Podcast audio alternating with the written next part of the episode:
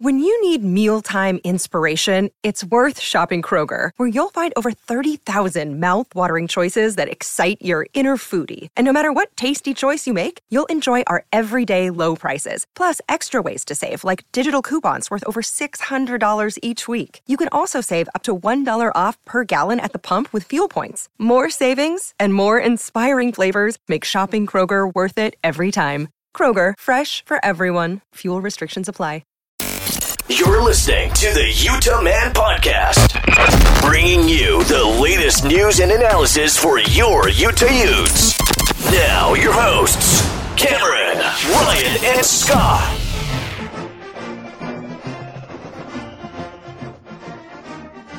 Welcome on into the Utah Man Podcast. On this episode, we're kicking off the season as Utes take on Florida Gators. We're joined by Brent Cianci from Pick Six Previews. We're doing our breakout players of the year. I'm Cameron, and we got Ryan What's up, Ute Nation? It's good to be back. and Scott. Yeah, buddy, let's go. Utah football has returned. We are back. I think the last couple times we recorded, we weren't in the same room. We did over over Zoom. So this is the first time we were recording in person And since the Rose Bowl. yeah, it'll be nice. Cam's actually recording with clothes on, so it'll be it'll be Yeah. good to get going here. We we've dusted off the equipment. How how was your off season, Ryan? It's it's been good. It's gone. The summer's gone way too fast. I can't believe football. I'm I'm excited. Football season's here, but I can't believe it's already here. Summer just flew on by. and my summer cruised by because I had to go get a second job just to support all these NIL deals that the Utes are putting out there. Oh, stop making yourself look so good. We'll get into it, but I yeah, I'm like you guys. I am stoked to to be back. This whole off season, I worked tirelessly on the pronunciation chart. And you said tirelessly. what did I screw that up? Man, that's re- you forgot the L in tire tirelessly. I said tirelessly. You did not. You said tirelessly. Oh. it was like tirelessly. I honestly, I I can't with you guys. I said tirelessly. There you go. Yay! He May- may- maybe instead of working on the pronunciation guide f- from the media guy, I should have just worked on my Just go with simple the English. dictionary. Oh, he, he was he's he's been working so hard on that, guys. This year, I'm not gonna. I'm gonna do better at pronouncing names. Oh my goodness. I'm, d- I'm gonna do It's better. Good that we all have goals, Kim. But like one of one of my early mentors in life told me, always make sure your goals are attainable. I hate you so much. All right, let's get into this. Th- this is actually the Cam's least favorite part of the podcast is breaking down player names and depth chart. I thought you were going to say the least favorite part was showing up to do it in person with us. that is true. At least on at least on Zoom, I can block Scott. I can mute him. I can kick him out of the room. No, but this is our, our eighth year doing the podcast. Eighth. It took one of our best sales job to get Cam back here. A big thanks to all the support. Um, you know, all the emails, the DMs. We appreciate it. Uh, it really helps helps keep this thing going. All right, Scott, you kind of mentioned this uh, as we kick things off. NIL is in full swing with Utah. There's a new, I guess, NIL club deal. NIL, Well, what's it about? Salt Lake, and I, it appears that most uh, most teams throughout uh, uh, major college football have uh, have started one. Obviously, some company has uh, has cashed in big by um, really providing this platform for for all college teams uh, called uh, NIL Salt Lake City, where uh, essentially fans can go in and donate and get access to the players through message boards, through steak dinners if they donate enough. Um, opportunities. Uh, I believe there's a Zach Moss jersey uh, for anybody who donates a certain to a certain threshold. I'm going to need to get a third job. Yeah, I know. I'm telling you, honey, I'm not coming home. I got I got NIL deals to uh, to to please here, but um, no, but I mean, basically what they're doing is they're giving fans the opportunity to get access to the program, access to players, film breakdown with players, which actually be pretty cool to go sit uh, sit next to Cam Rise and be like, "How do you do what you do?" You know, and just Yeah. kind of just see them Why'd you throw that interception? break down. What'd you see right there? You know how how do they prepare for a defense, right? How do you how do they game plan? How do they go and, and self scout and, and and really just kind of get a, a glimpse inside the program? So that is a possibility. Um, with a few small large payments to the NIL Salt Lake City monthly. So check it out. Um, but that is that's the kind of the latest and greatest. You know what it kind of feels like, you know, when you're watching late night TV and they the the sad music comes on, the sad music comes on with the the abused dogs or the not cared for dogs. Sarah McLachlan. And then they say for only 39 cents a month. Will you remember me? It's kind of what it feels like.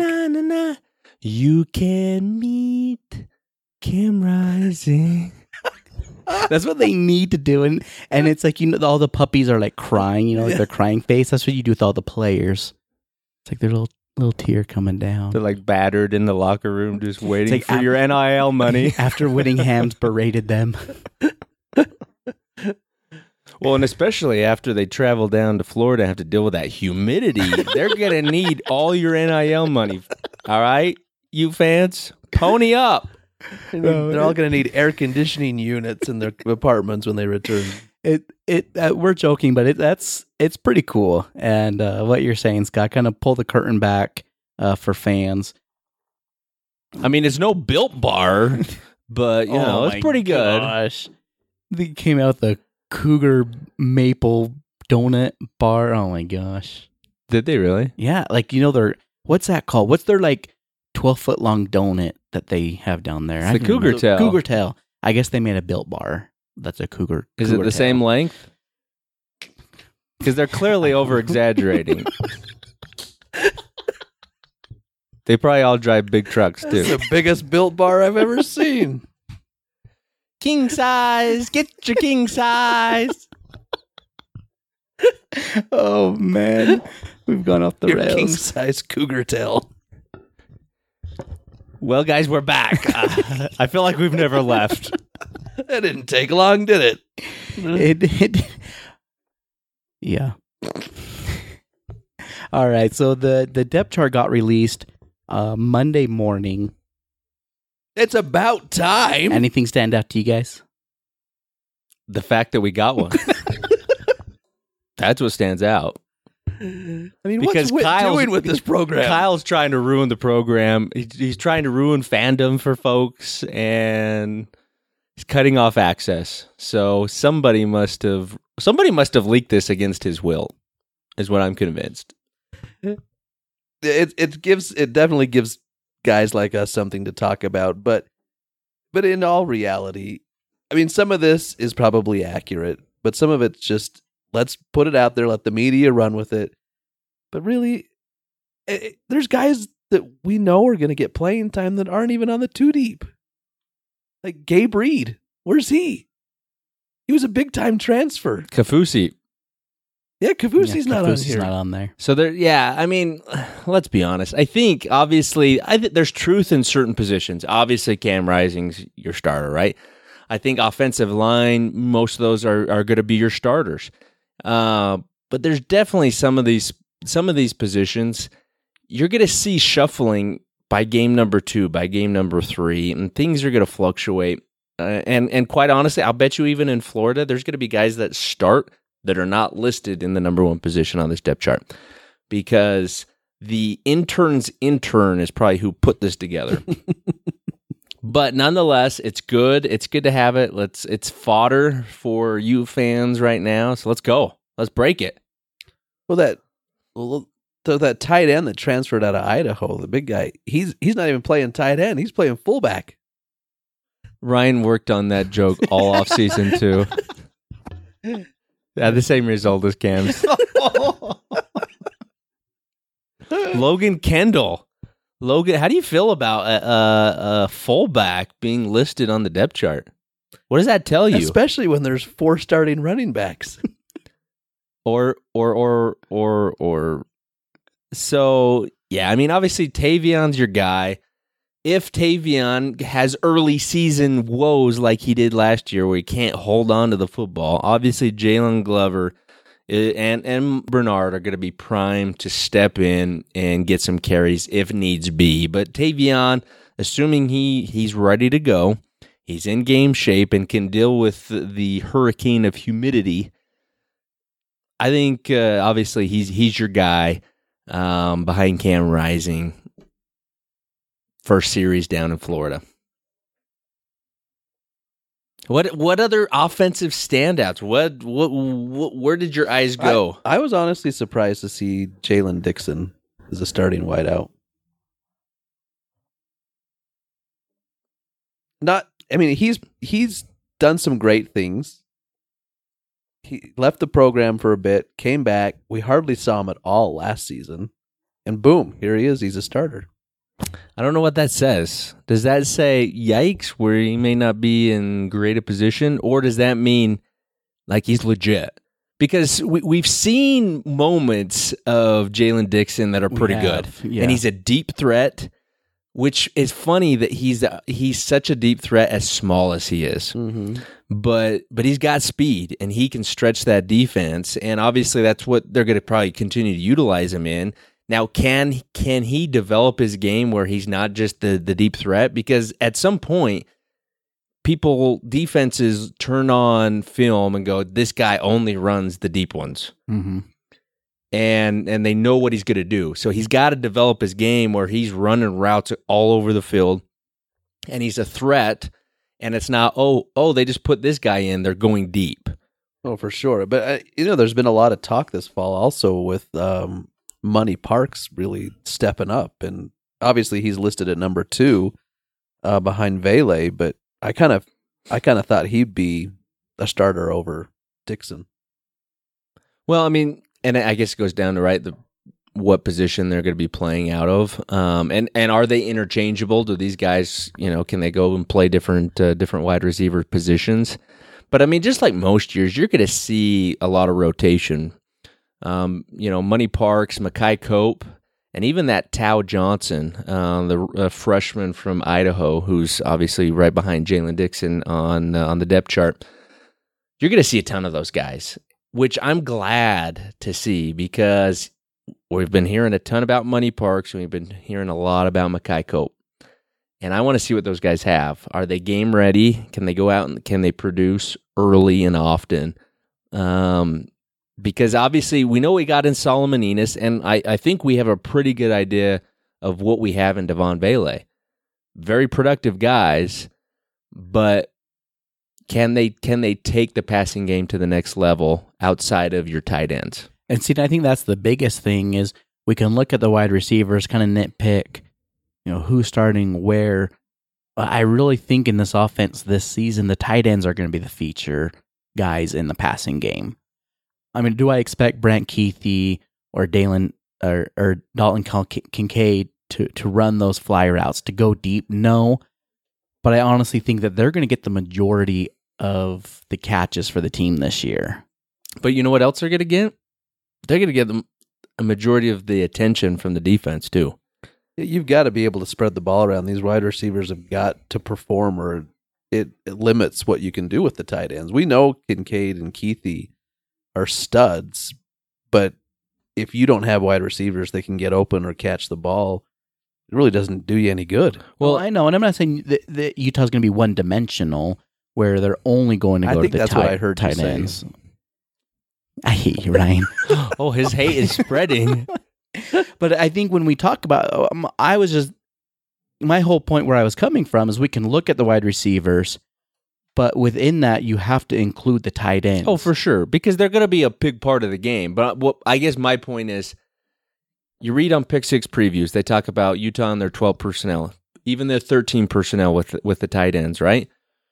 I'm listening to uh, I was I believe it was Shane Matthews play by play for Florida today on the radio talking about Utah's tight end. Florida's got to focus on the tight ends. Everybody knows Utah Utah's offense right now is known for what they're doing with the tight ends.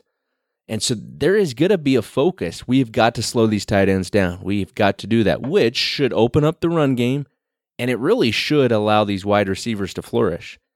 And because Kincaid and Kuithe are going to get so much attention from the defense, they're going to get double teamed. And it's going to allow some of these young guys, these inexperienced wideouts, to go and produce. And, they're going to get If they're going to get double teamed, these wide receivers are going to have one on one. Yep. On the outside. So Jaylen Dixon, don't drop it. Switching over to the defensive side of the ball. But The- you don't want to talk offensive line? I know that's like your bread and butter. Well, do you want to talk offensive line? All right, moving on. I think the the kind of the big one stood out to me. Connor O'Toole backing up Van Fillinger, the right end. Tell you, Kyle's been Kyle's been pubbing him. I love I love seeing Jonah Elliss on the left end. I do too because he came on strong at the end of last season. Yep. Yeah, he didn't play a ton, but when he got in, he had some meaningful Dude. some meaningful plays. I'm excited, boys, for this D line. Oh yeah, This D line has a chance to be really, really special. We know what we have in in in uh, in Van Fillinger, an absolute stud, and I expect to see him just take it another step. Now he is going to be kind of the, the focal point offenses are going to look at, right? But he's got a chance, I think, for a big year. Jonah Elliss showed so many glimpses as a young kid. Now another year in the program, more weight, more muscle. Um, I think I think he's got a chance. But our tackles? Are you kidding me? Can I just say Junior Tafuna is He was- is so freaking good. And and Tennessee Pututau, who was a starter two years ago, lost his job last year, and now Kyle's saying he's just been like a madman in fall camp. But look at Tafuna though. He's listed at 6'3", 300, and that dude moves. Yeah. Well, he was recruited to Utah as a linebacker. I mean, he's that's just how big he's grown, and and uh, I, I'm I, I'm really excited. I mean, obviously behind Tafuna, you've got Ali- Aliki V- Vimahi, who got a lot of time last year. He was starting at, in certain games towards the end of the season last year. And so you've got a ton of depth. You've got this D line has a chance to be special. And again, for Utah to make the playoff and make the type of run that they want to, it all starts on line play. Well, there's also been a ton of talk with a Miki Suguturaga. I mean, there's there's Yeah. pretty highly of his potential. Mhm. But if you look across the board on that D line, it's sophomore, sophomore, junior, sophomore. They are young, but there's a lot of experience in that youth.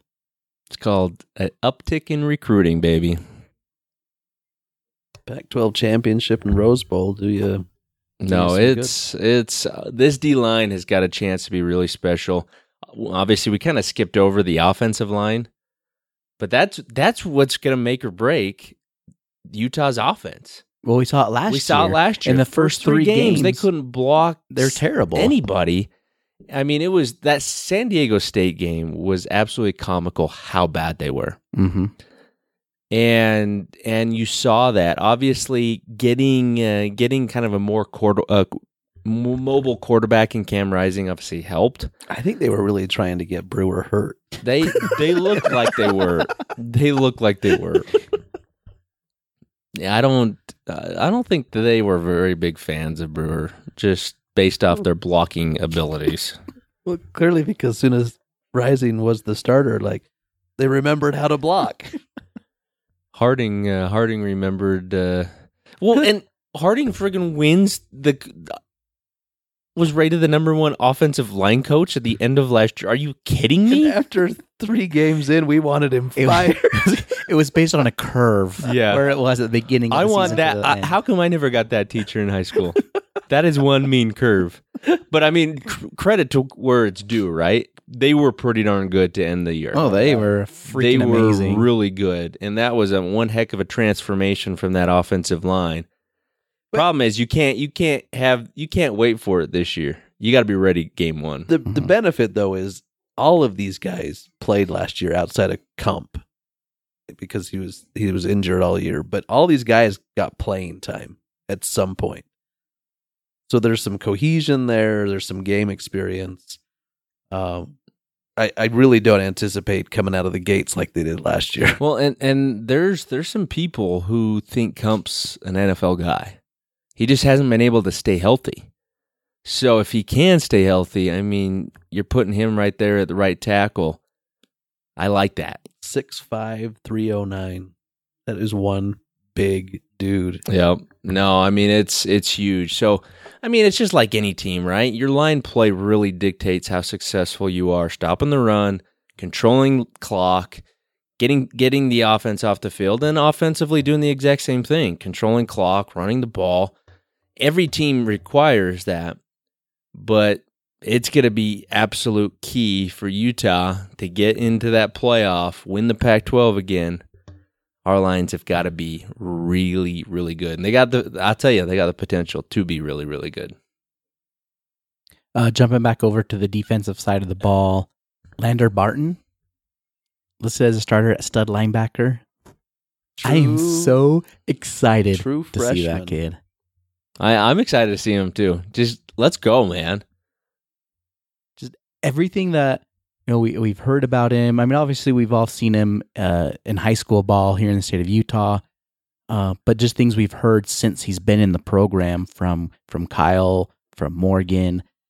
I think for me defensively, that is the one dude I am. I just I just want to see him go out and fly. What he can do against against the Well, Gators. And I mean, your starters, Lander Barton, Muhammad Diabate, and Karene Reid. And behind that, you got it. Behind Reid, you got another true freshman in, in Justin Medlock. Um, behind Diabate, you got Mata Afa, who's been in the program for twelve, maybe a baker dozen years. Um, and then behind Barton, you got Hayden Fury, who's been in the program a number of years too, and just continues to kind of just earn position hmm right? You know, I personally have kind of thought he was not going to be a factor, and he continues to be a factor. And so this linebacking, um, young, but I'm I'm really excited to see what they can do because that's insane talent right there. Oh, Reid, we we saw glimpses of his potential last year. He he played when some injuries started happening. He got he got his net number called, and he he showed up. And I obviously he's going to be better this year with a year under his belt. We haven't seen much of Diabate play, but he's got a lot of game experience. Um, Well, yeah, I mean, 17 starts in the SEC. Now, Charlie Brewer, or not Charlie Brewer, who was uh who was before Brewer? Who was the SEC? Bentley. Bentley. Jake Bentley. Jake Bentley kind of ruined my SEC transfer love, but but I, I'm giving Diabate a second chance here. I mean, he knows the Gators. Obviously, going back to the team that you just transfer from, he's personally gonna want to just send a message to those guys. He's gonna Mhm. want his name called all night long. I expect him to have a big game.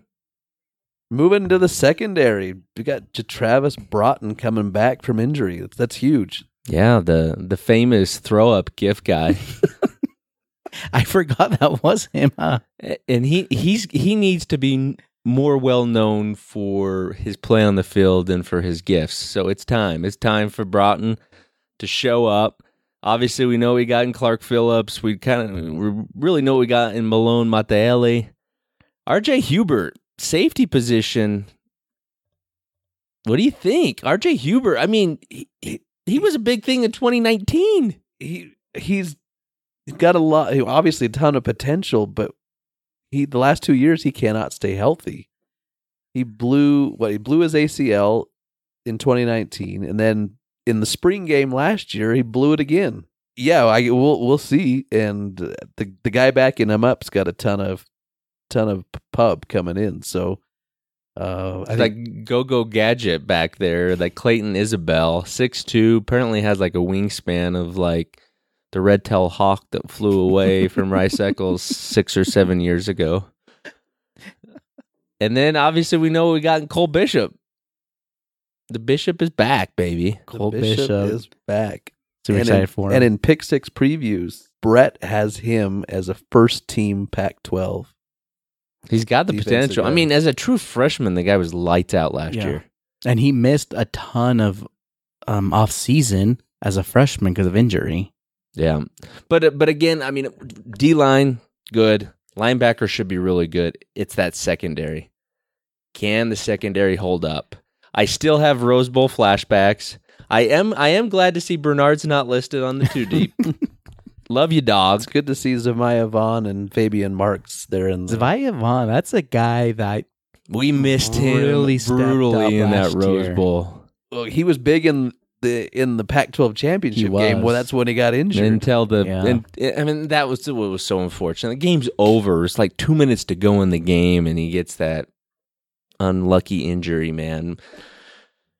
And oh, how things would have been different in Pasadena had he been able to to play. We may have held them to 440 yards of offense, but that's that still would have been enough to win. Okay, let's quickly look over at uh, special teams. I want to call out kickoff returner Bernard and Dixon, and then punt returner Devaughn Vele. That that was a shocker to me. That I thought it was going to be me. Money Parks. To be quite honest, so did I. you. I really thought. I'm glad it's not Kuithe though. that was that. Yeah, if you didn't hear that, that was Kuithe was a name that got dropped. but how uh, in an often do you interview see for punt six return. five guys returning punts? So I had this question on Twitter, and somebody, uh, you blender, responded to me and said, maybe just maybe they don't really know what they have at punt returner, and they're they're focused on getting a guy who can just catch the ball. They're not worried about the return; just get somebody who can catch the ball, and that might be Vele, right? Your first time playing the position, and you're going down to the swamp at night where there's humidity that's visual, apparently. And They have windshield wipers on their visors. yeah, maybe Kyle's like, "Hey, let's just get a dude out there who can catch the ball. I don't care if he just go falls over. there and fair catch it every time. yeah, just catch it. We do not need a dumb turnover in this game. Just catch the ball. I don't know. That's a good theory. I like it. I'm gonna run with it. I think very possible. Because, but in in reality, though, do you ever see six foot five dudes returning punts? The good thing is he'll catch the ball sooner because he's so much closer to the ball. and give him a step. You know, Covey was so short, he lost at least an extra second. so he had to be really quick. Vele, He didn't catch it underground. Vele, Vele will be like, just put his hand up and it'll be like row 23. Save some time. You know what? That's analytics right there. so no, I don't know whether whether Vele is the guy for Florida and the rest of the season, or if he's just kind of a let's let's just not mess up because let's let's not forget you fans. We are coming off a disastrous run of special teams outside of Britton Covey. And Britton Covey isn't on the team anymore to save Coach Shah's job. special teams was atrocious last year. Covey obviously had his moments and he he covered up a lot of blunders from that awful special teams. We had what, 3 4 blocked punts? the punt protection was. We had a few taken back to the house on us. Didn't we have two The, the, the Rose Bowl was lost because our punter couldn't even catch the ball to punt it. was it Oregon State? They blocked two. Two. Okay. Yep. One of them I tried we to got re- back. erase that One of them we got back, but still couldn't convert into points. And uh, San Diego State blocked one. Uh, I can't recall off the top of my head. There, there had to have been seven others, though. I'm sure of it. No, with Shah would have been left on the tarmac last year if Britton Covey was not returning punts and kickoffs to cover up some of those blunders. It was so bad. So special teams has a lot to prove this year. Devaughn Vele, baby, catch the ball. if he drops a punt and somebody else comes in, your theory is nailed. Okay. I don't want to I though I don't want to find out. Don't drop the ball. Catch it. I don't care if you fair, fair catch it on the 2 yard line. Don't drop the ball. If he catches it on the two yard line, he should be shot for not letting it bounce into the end zone. Don't drop the ball. Let's put a sticker on the back of everybody's helmet. Don't drop the ball. Punters, punt the ball. Blockers, block. Oh man, Football 101 from Scott. I'm in. uh, I'm already revved up about You're in special teams. mid-season form. All right, that's kind of our our thoughts on the depth chart that got released uh, Monday morning. And uh, you know, obviously, as we've said, like a lot of this stuff is just fun for the fans and and for media people to talk about. Um, who really knows what's going to happen in Florida? And like we mentioned, there's a lot of guys that aren't on this that we fully expect to get significant playing time this season. Uh, looks like we have Brett Ciancia from Pick Six Previews on the phone. So let's uh, we'll head to a quick break. When we come back, we'll talk Brett and talk about some Utah Utes in the playoffs. Another day is here, and you're ready for it. What to wear? Check. Breakfast, lunch, and dinner? Check. Planning for what's next and how to save for it? That's where Bank of America can help. For your financial to-dos, Bank of America has experts ready to help get you closer to your goals. Get started at one of our local financial centers or 24-7 in our mobile banking app. Find a location near you at bankofamerica.com slash talk to us. What would you like the power to do? Mobile banking requires downloading the app and is only available for select devices. Message and data rates may apply. Bank of America and member FDIC. All right, Utah fans. Probably my favorite interview every time preseason, get the season started off right. Brett Ciancia from Pick Six Previews, the best, honestly, the best college football preseason breakdown of every P5 is here with us. Brett, how are you doing, buddy? Hey, I'm doing great. Thanks for having me on, guys. This is one of my favorite annual stops on my radio and podcast tour, and uh, it's been what four straight years together. So I'm I'm excited for this 2022 episode, and uh, really excited for your Utes this fall. Yeah, four straight years, Brett coming on, and honestly, like I said, eh, before we get into everything, go get his go get his book if you haven't gotten it yet. Pick six previews. Honestly, it's the only one you need. I know back in the day, I used to get a couple of them, and after two years doing that, I was like, why am I wasting my money on this other stuff? Brett's got it all. Go pick it up. But Brett, let's jump into this. You release your playoff prediction. You have Utah in there. How did you come to that? Yeah, well, first off, thanks for the praise there. That's great to hear. Uh, it's my 11th straight year doing Pick Six previews. The first 10 were digital only. This year going hard copy. So that was pretty surreal seeing it come to life. And yeah, I don't want to bury the lead any further. I have Utah in my playoff bracket here for 2022. Uh, the only publication nationally to do that. And um, if you're if you've been listening for a while, you might remember I did the same back in 2019. I, you know, Utah came into 2019 as I think they were 14th in the preseason AP poll, but I went as far as to say that they're going to win the Pac-12 and make the playoff. And uh, you'll remember it was it was quite a run. We made it all the way down to the last day, the last Friday night against Oregon, the Pac-12 title game. Came up short, but it was a heck of a run. Uh, along the way, you got to interact and meet so many Utah fans. It's a passionate bunch. And uh, hey, let's say uh, this time I hope I'm right. I hope you guys prove me right this time. Uh, I think it's a more complete team this time around. They've they've been to the pinnacle of the Pac-12 title. They've won it. Um, you know, you return a quarterback that's all conference caliber. Uh, Morgan Scalley, one of the best defensive minds in the game. You have all American candidates on both sides of the ball. Um, you know, we can dig into position groups, but there's really just a lot to like. I saw Utah turn a corner in week three when they made the quarterback switch from Charlie Brewer to Cam Rising. Obviously, the offense, but really the whole team came together. My game grader formula had them as playoff caliber with Rising as the quarterback. Uh, they would have finished fourth if it was if you're looking at just that sample size. So um, then you roll that into this year, another year of development together, and um, yeah, I mean, there's really a lot to like all around. So coming out of the gates, Utah's heading down to the swamp, down to playing at Florida. Big game. Many are calling it potentially one of Utah's biggest games in its history.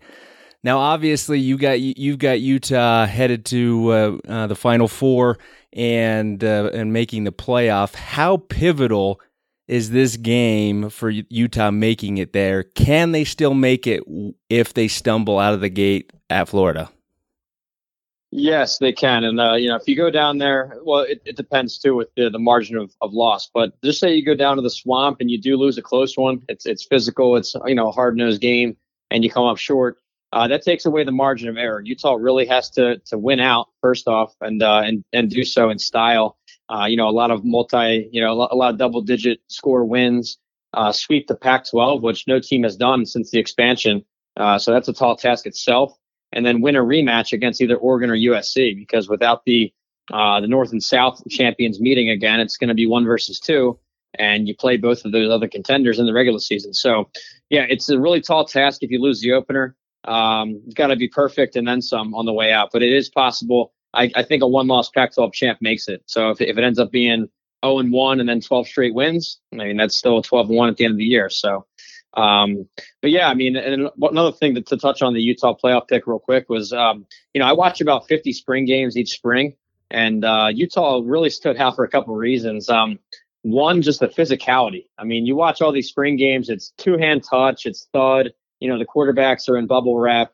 You watch Utah, man, they're, they're smashing each other, smashing quarterbacks. There's face masks broken. It's uh, it's it's intense, and then you see that.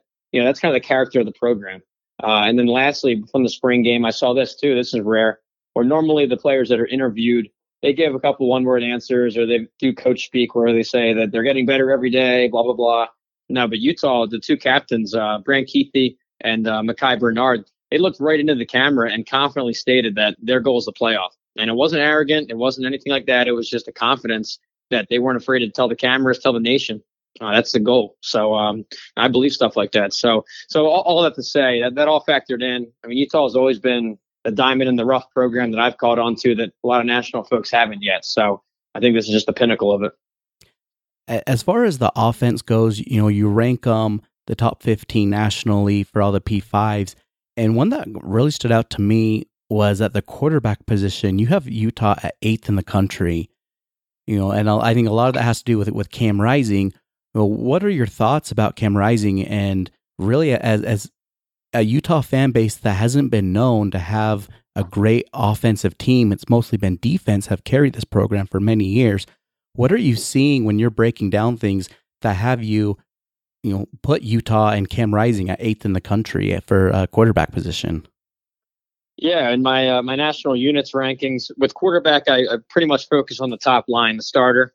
Um, it's not so much about depth behind him, but it's really about Cam Rising. And um, I mean, there's a couple things I touched on already, but the contrast of the team and the offense with and without him, that was striking to me. I mean, they were a, a broken offense the first couple games there, and uh, and Rising comes in and completely unlocks the playbook, and uh, you know is very poised, has a as a likable personality from what I can tell, kind of rallied the offense in the locker room and uh, has moved into a leadership role. And uh, that might all sound like buzzwords, but that stuff's important, especially at a place like Utah, where that's really the mantra of the program.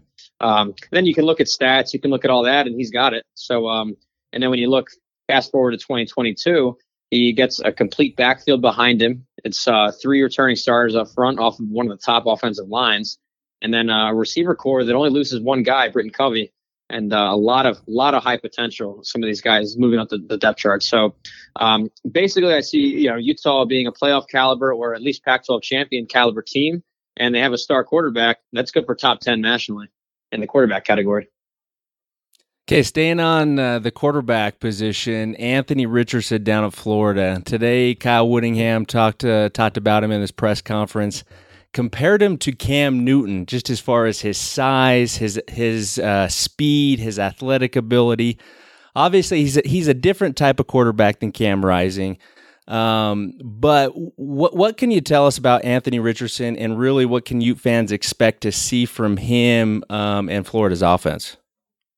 Yeah, well, uh, Anthony Richardson, they, his nickname's AR-15. He, he's uh, he's he's really explosive. I mean, he's one of the most, most dynamic quarterbacks out there arguably the fastest quarterback in the whole country. I mean, he can crease an offense and go 80 yards. Uh, I saw it a couple times early in the season back in September, uh, back when he was battling Emory Jones for the starting job. And, and Gator fans were, were yelling at Dan Mullen to, to make the switch, put Richardson number one. And because um, he was clearly outperforming Emory Jones.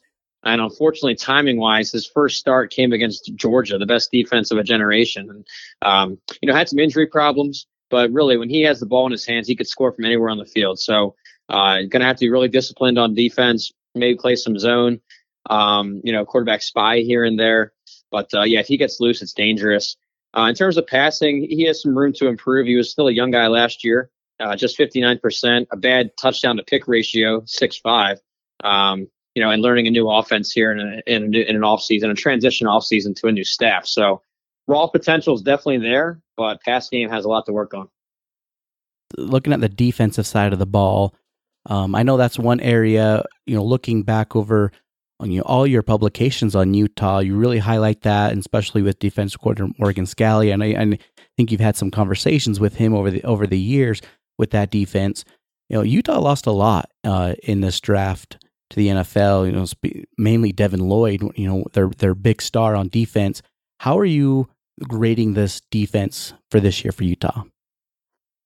Yeah, Devin Lloyd's a huge loss. I mean, you're talking about an All American guy. He even got some Heisman votes from some of the West Coast writers, uh, deservedly so. If you're looking for a top defender, uh, so he's a huge loss. And then even some longtime veterans on that D line like Mika Tafua also gone. Um, but yeah, you, you look down the, the roster here. I know that they just released the, the new depth chart for week one. It's still a lot of familiar faces and a lot of All American candidates. You see Clark Phillips there at right cornerback. I have him on my first team overall All American defense, not just All Pac 12, but overall. Um, and then Cole Bishop, he could push for all, all Pac 12 honors. RJ Hubert's a familiar name. Um, you know, he hasn't got many starts under his belt, but he was always in their rotation. I think all the way back to 2019, he was on that team that faced off against Oregon. I think he was injured, but uh, you know, you have guys that have been around the program, and um, and then a linebacker to, to get back to the Lloyd discussion, you do have Karene Reid there, and made the huge transfer portal move, bringing in uh, Diabate from Florida. I mean, you're talking about a guy two straight years as a starter, 17 starts under his belt in the SEC uh, against that very Florida team that he's going up against. So, um, but I, I, think the real strength so far, at least on paper coming in, is the defensive front.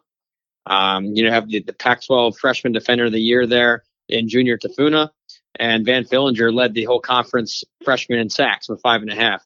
But on a higher level, I really trust this staff overall. They're they're prospect identification in the recruit game, their player development, their team culture, all the buzzwords, but it works here at Utah. It clicks. Uh, it's a hard nosed defense. And then I love this one stat. I call them Pick Six U. Uh, my, my name is Pick Six Previews on Twitter, but Pick Six U because 18, 18 straight years Utah's had a pick six. Uh, by far the longest active streak. It's incredible. It goes all the way back to when Scalley was a safety. So, um, you know, just a little note there. But yeah, it's fun to watch this team play, especially the defense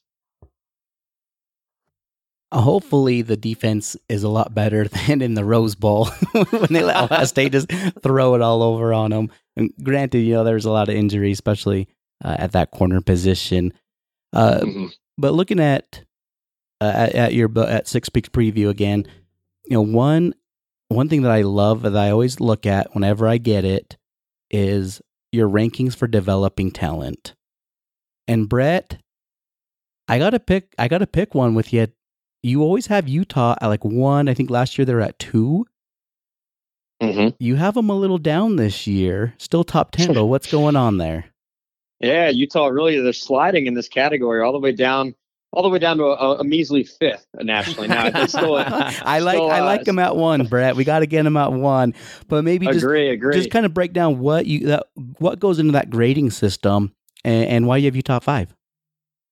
Yeah, for sure. So what I what I like to do is I say that with recruiting, it's definitely important. You know, I think that out of a class of 25 prospects, they're more right than wrong. And I think when you start to stack four and five years of recruiting classes, that has a lot of importance. But that's just the starting point. I think that's where I differ from other folks in the you know in the pre the preseason preview magazine game is it starts at recruiting. That's not the be all end all. You know what happens those four or five years on campus with developing guys, strength strength and conditioning programs, devising schemes that fit.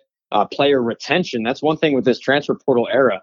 Guys are leaving all these schools all the time, but Utah is retaining them and building them in the in the NFL. So, uh, what this metric does, it, it, really just compares the raw recruiting rankings uh, of a four-year span and then the corresponding four years of NFL drafts, because um, something had to have happened there uh, in terms of when you're on campus. So, long story short, with Utah, I mean, they they tend to recruit, you guys know, in the 30s or 40s occasionally a, a top 30 class, but they're producing some of the best uh, NFL draft pick numbers in the nation, especially in the Pac 12. So it's really just a comparison of recruiting rank versus NFL draft output. And for a couple cycles there in a row, Utah was far and away number one. Uh, they slipped in quotes uh, to fifth. I think it's a it's a twofold answer. One, because there has been a slight uptick in recruiting recently at Utah. Um, they're now drawing no, more towards that top 25 area than they used to be. And then secondly, with the COVID year, they retained a lot of those guys that could have gone pro, and you saw them all back. They're now they're still there on, on the roster as older guys. So I think eventually you're going to see that class go to the pros, and it'll they'll get a little boost in my player development metric. But uh, it's it's you know it's nothing to be ashamed of being top five. um, it's uh, you know it's more a testament to to them recruiting at a better level now. Well, so, so, I mean, recruiting rankings, obviously the staff factors into that, but conference affiliation, you know, plays a part. This offseason was not your typical offseason with, uh, you know, the news of UCLA, USC going to the Big Ten, puts kind of the Pac 12 in disarray or at least an unstable condition right now.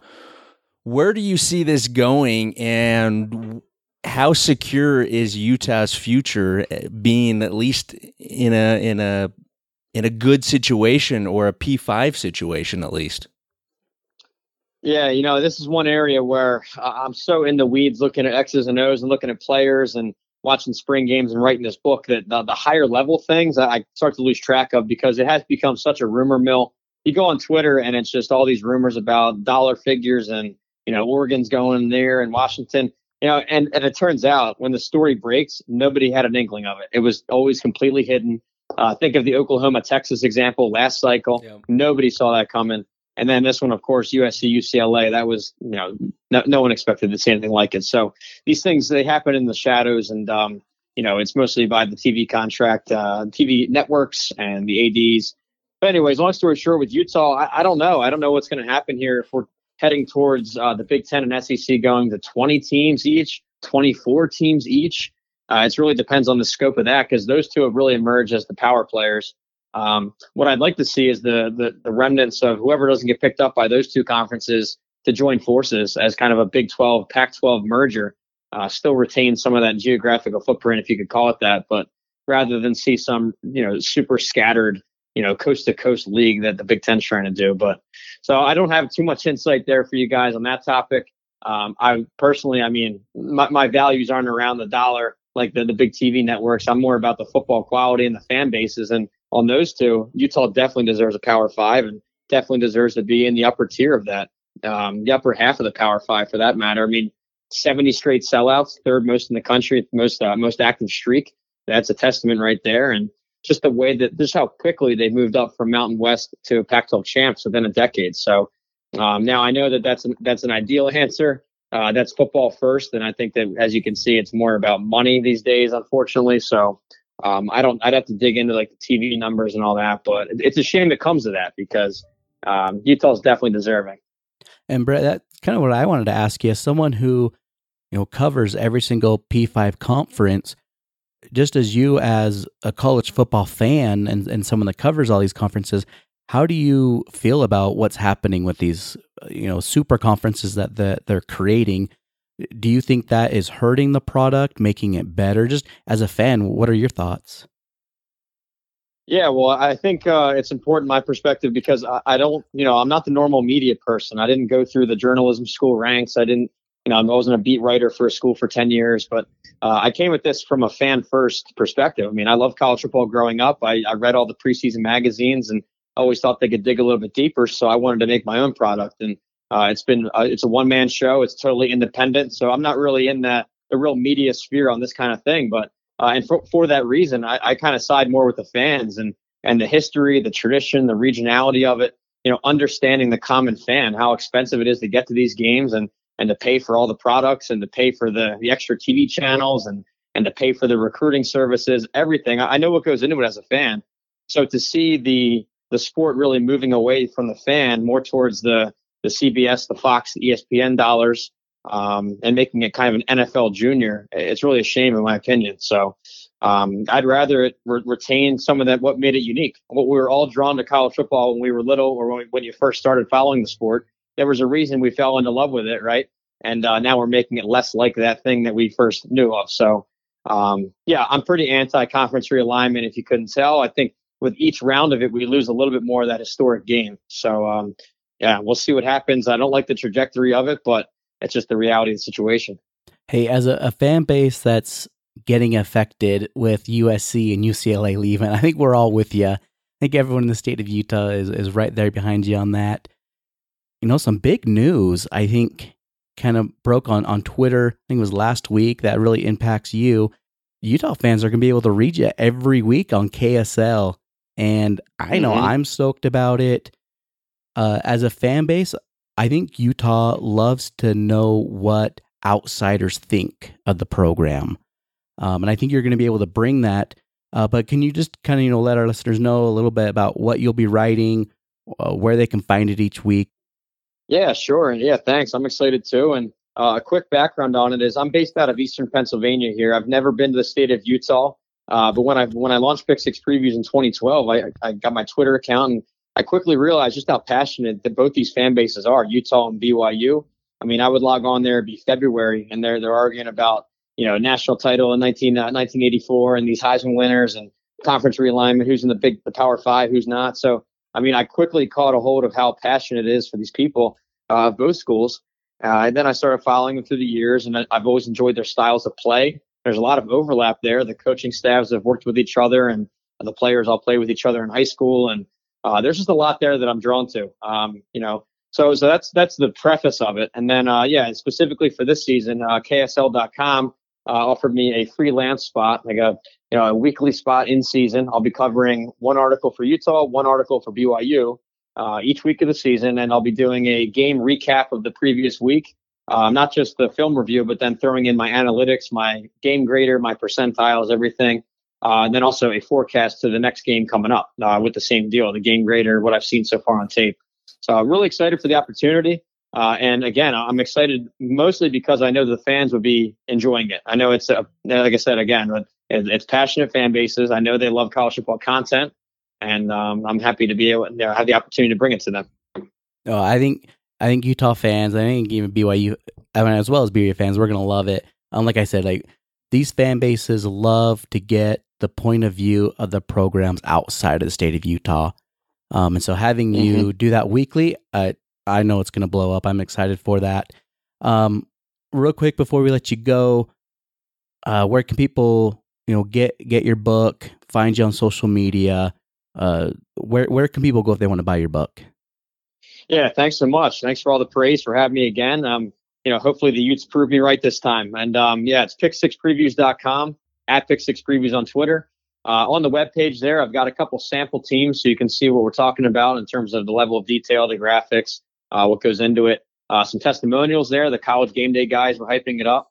Um, and yeah, so that's pick6previews.com. We do have the hard copy still, a limited quantity left here at the end of the end of the summer uh, as we head towards kickoff. But uh, we always have the digital available for instant download. And uh, and yeah, and then the KSL will be coming out weekly. And if you follow me on Twitter, you'll get the links tweeted out when they're ready. But um, yeah, excited for both that and the season.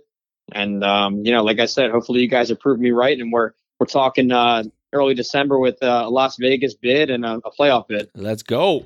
Dude, if if Utah makes the playoffs, I want you back on the show and you can rub it in everyone's face, especially the BYU fans.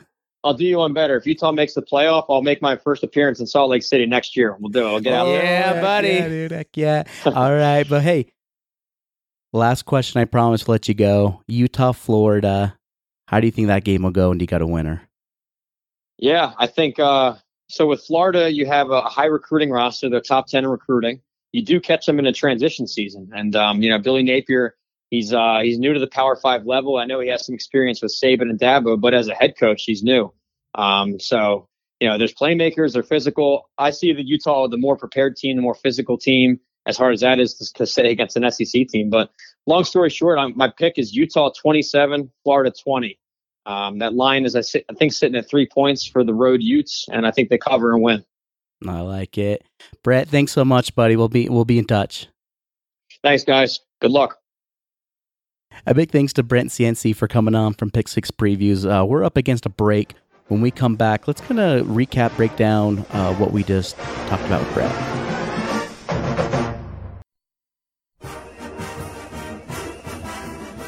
All right, Brett, honestly, is an, he's like a, a Wikipedia of college football. The dude can just rattle off stats, players from all P5 teams. I'm looking forward to his articles every week on KSL. I think he's going to kill it. I mean, honestly, the three of us love college football, but that dude has a He's love dialed. affair with college football. I mean, he he knows everything about every program in the in the country. Well, and you, you you take what we know about Utah because we follow it 365 days a year, and he know he he's that detail oriented about all these programs across the country, and being able to provide information, stats, roster breakdowns, um, history, and then obviously watching every spring game. I know. I know, Brett. How Brett? I I, he, I wish I would have asked him. How do you do that? Fifty spring games. I barely get through Utah's. that's that's phenomenal. But no, I mean it's just. I mean the stat breakdown, his you know his game graders, and and just how he puts these stats together. And and the best part about about it is year after year it just proves correct. I mean, it's so accurate, and so I mean, it's it's just fun to kind of look through this, and you can kind of gauge and just quickly reading through his stuff, you can kind of get up to speed on some of these opponents that Utah is going to be facing, mm-hmm. and just teams across the country. So I mean, it's good, it's good stuff. Who doesn't like a guy who's going to pick Utah in the playoff for the second time in three years? A couple of guys on college game day picked Utah. Brett's Brett's kind of leading the pack, like Kinda he said. leading Like the he, way. he was on Utah before a lot of the national media was. And now it's just time for Utah to go prove it, baby. Lee Corso, man. we got the old man picking us. Somebody had to tell Lee Corso who to pick. We can really talk about Utah going to the playoffs. Utah's got to get this first win, going down to the swamp against the Gators and the humidity. I don't know what's going to be a bigger factor the swamp, the humidity, or Florida's football team. Well, according to their fan base, they know nothing about their football team. It's all about the swamp at night and humidity. Cool fact Utah players have never seen humidity.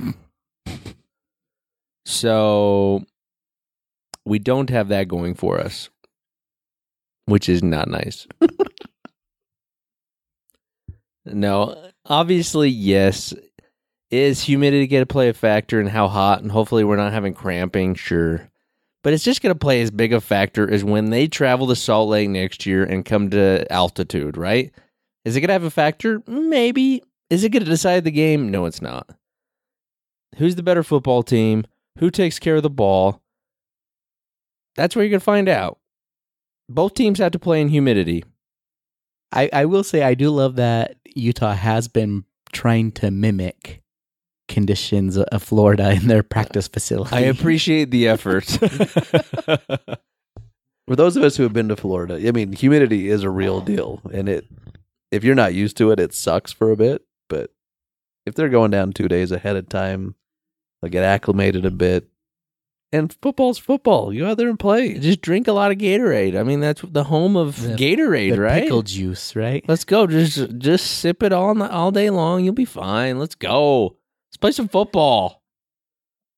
But Florida's coming in, new coaching staff. It's really going to be interesting to see what what this Florida team is. They last couple years under Dan Mullen haven't been living up to what I guess Florida fans expect.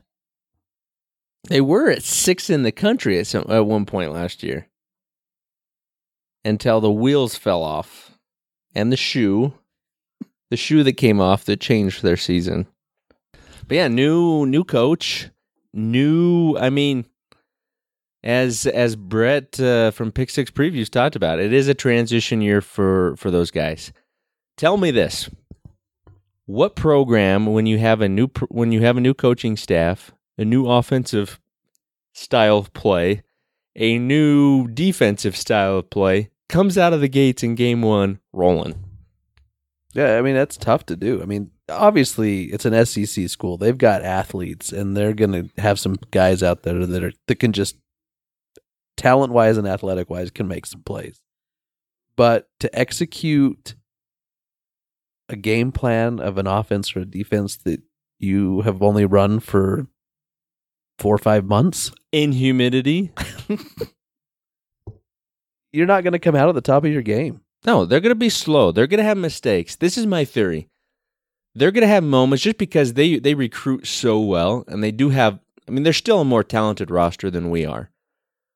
But here's the deal: we've got the experience. We've got we've got a system these guys know have been running and are really good at running it.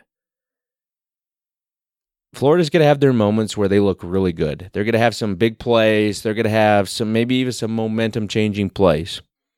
But they're also going to have moments where they go three and out, where they look awful, where they can't get a stop, where they are a train wreck. They're going to have some real highs and some real lows being the first game against a really good opponent. And I think if Utah can take care of the football and mm, kind of weather the storm, weather the storm, that was a good one. If he doesn't say so himself. But if if they can, I think Utah wins by two scores. if they can just do those basic things, don't they're going to have their highs.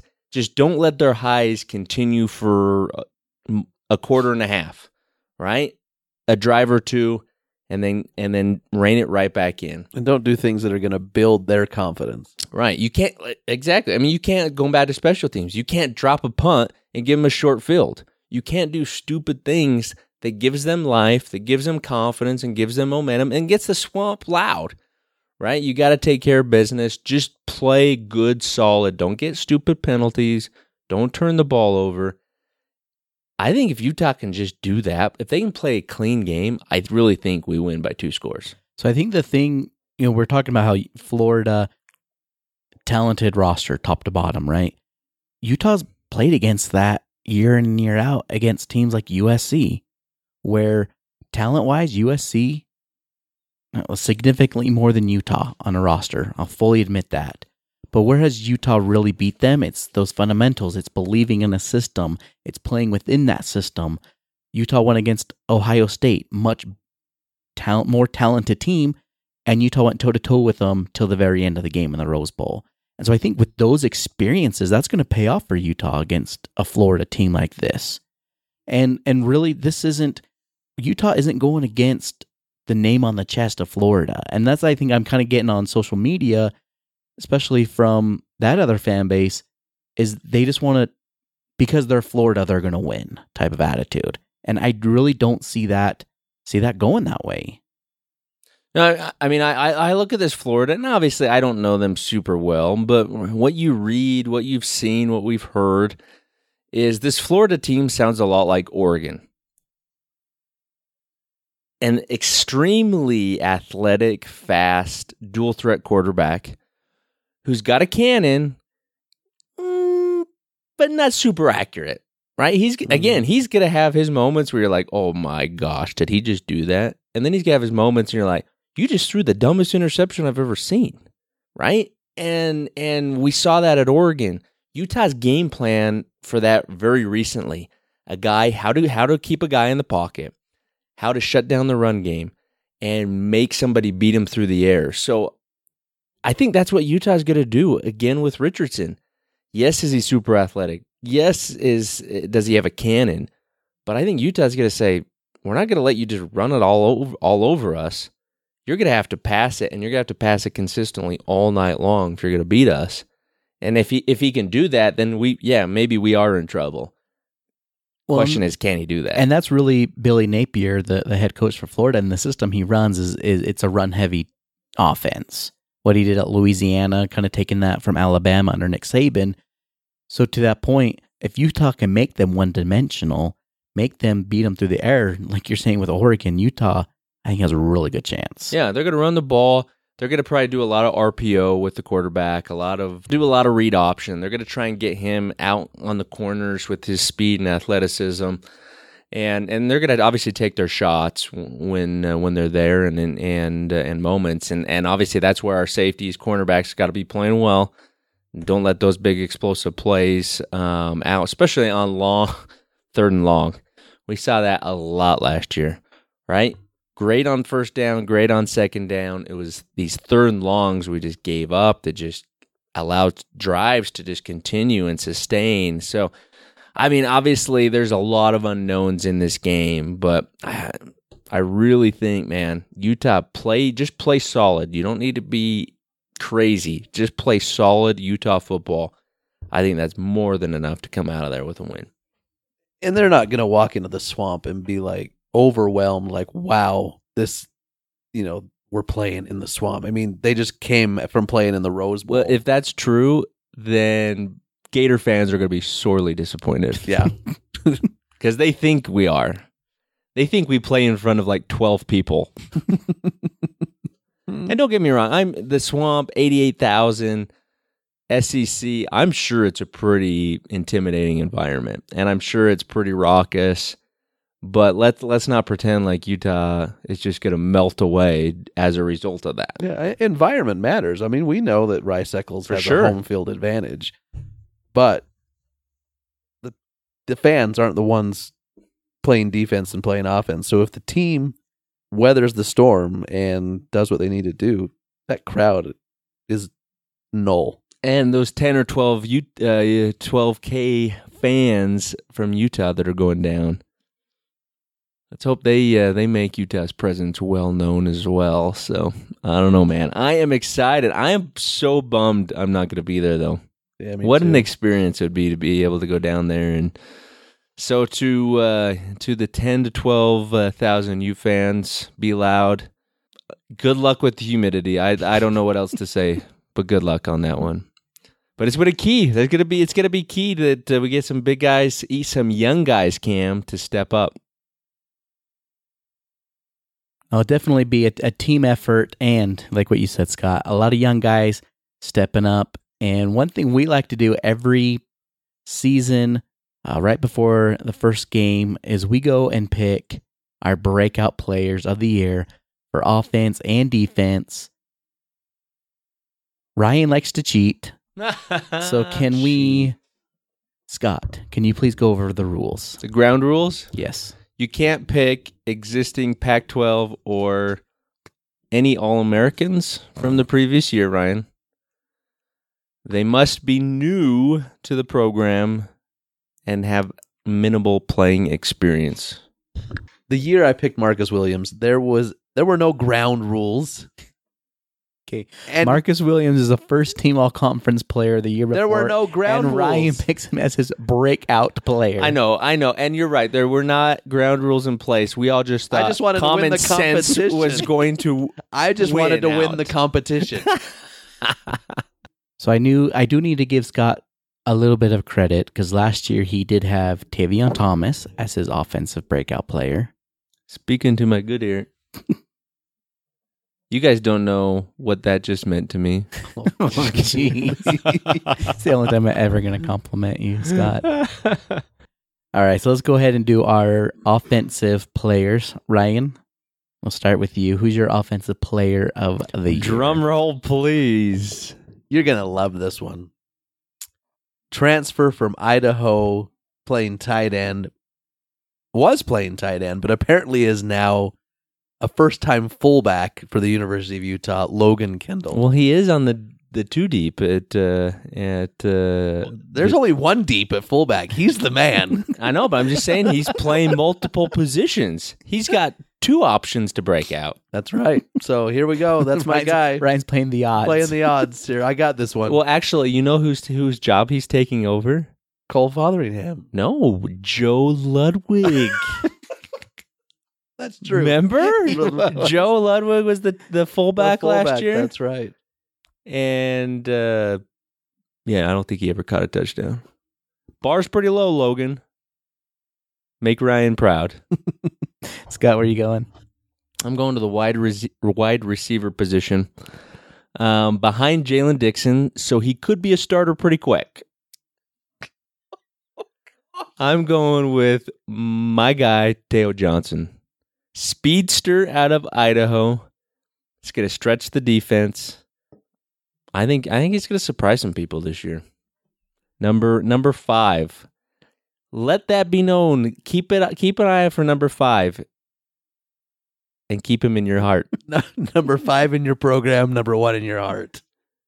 He will Oh, make gosh. a big influence, not only on the field, but in your life. I'm sticking with the wide receiving group as well. I'm going with Makai Cope. Yeah, I think it was a big time recruit uh, last season. Uh, got a red shirt this this past year, saw a little bit of action. Uh, but I, I, honestly, I, I this when you look at the offense, so many guys are established. Um, There's not you know, a lot It's going to be hard. There's not a lot of opportunities Yeah, it's to it's gonna uh, be make hard. way. It's going to be hard for uh, a, an underclassman to to really That's why I went with. Teo. get their name out there. Just like But hey, if anyone can do it, it, it can be Cope. All right, with that, let's at the defensive side of the ball. Scott, we'll go with you this. We'll start with you this time.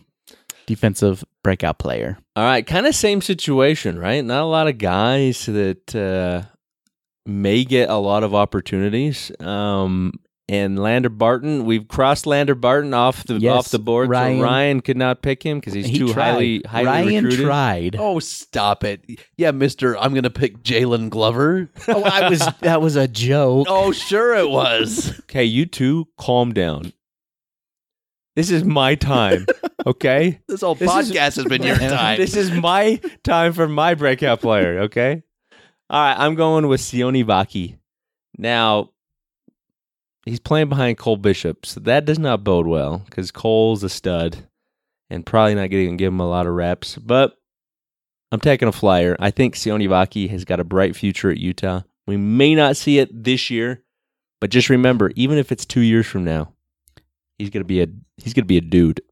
It doesn't count for your breakout if it's not this season. Oh, they carry I'm just over. Putting it out there. Carry over. The the the fine print carries over. they over. do not carry over. Oh, they do. Well, I I wrote the rules. I- then I'm I get then I get okay. So then this year I get Connor O'Toole as well because I ha- I picked him last year. no, you. Even though he changed positions, He changed offense to defense. it doesn't matter. The You fine just said print it clearly carries over. says It same carries side of the over. ball. It carries over. Ryan, who do you have on defense? Same side of the ball. You start over when you switch from offense to defense. All right, it's or my vice time. versa. It's I'm my not time. talking to Scott anymore. Can't double stamp a triple stamp.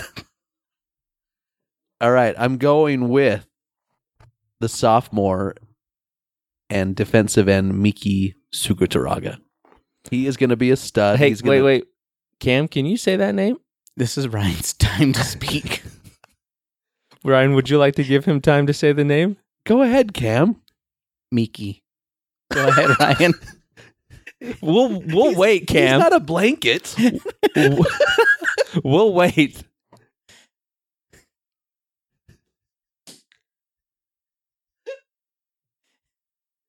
Saga Tugu. yes, nailed it. Well, you, you that was like a half effort. You didn't even try the last part of the name. Miki Suguturaga. Sugukutaraga. Repeat after me. It's my favorite part of the podcast.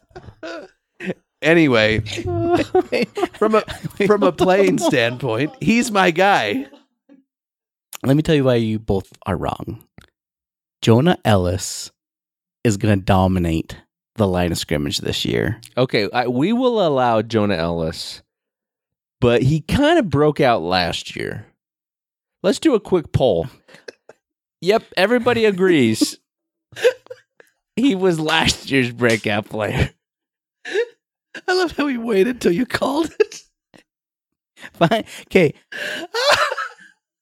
He's still my number one, but I'll go again. Connor O'Toole backing up Van Fillinger. Oh, did right I end. talk He's you off probably- of Jonah that quickly? Probably not going to get as much reps as Van, but I think Connor, with his speed and his size, moving him over, I think was a smart move. Get him on the field where he can be productive. So I'm confused. Are you going with Jonah or are you going with Connor? I have both. Wait a minute. I had I the want fine two print, choices and then, I get two. yeah, let me review this fine print. Yeah, that's a mistake. All right, those are our breakout players uh, for the year. We'd love to know your breakout players. You can always hit us up on Twitter at Utah Man Podcast. All right, so before we end this episode, give our picks for the Utah Florida game. So Utah's traveling down to Gainesville to take on the Gators. Utah currently a two and a half point favorite. I think it went up to three today, actually. Oh, I three points. That I'll I'll take that for you. Money's It's three coming by in. three. Scott, who do you got? What's your score? I hope to keep things going the way that Scott's going to pick against Utah. Well, that's true. That is kind of how I finished last year, right? Is I I did pick against Utah. Um but it just doesn't feel right.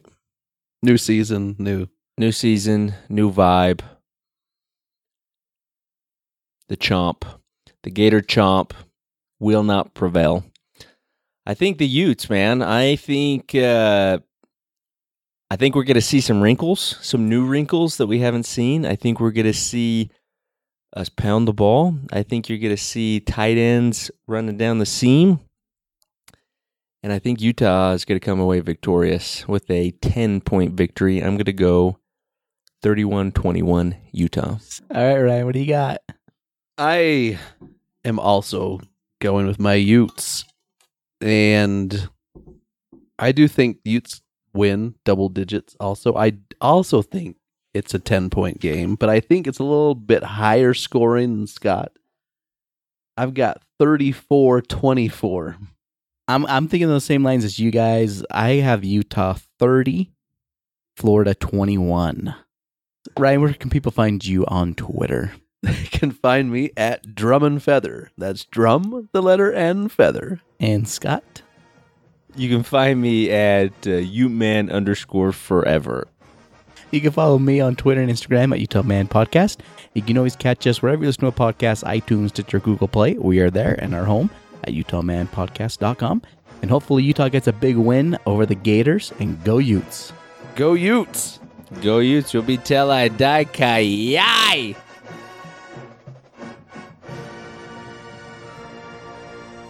We're good. Let's cut it. The views and opinions expressed on this podcast are their own and are no way affiliated with the University of Utah.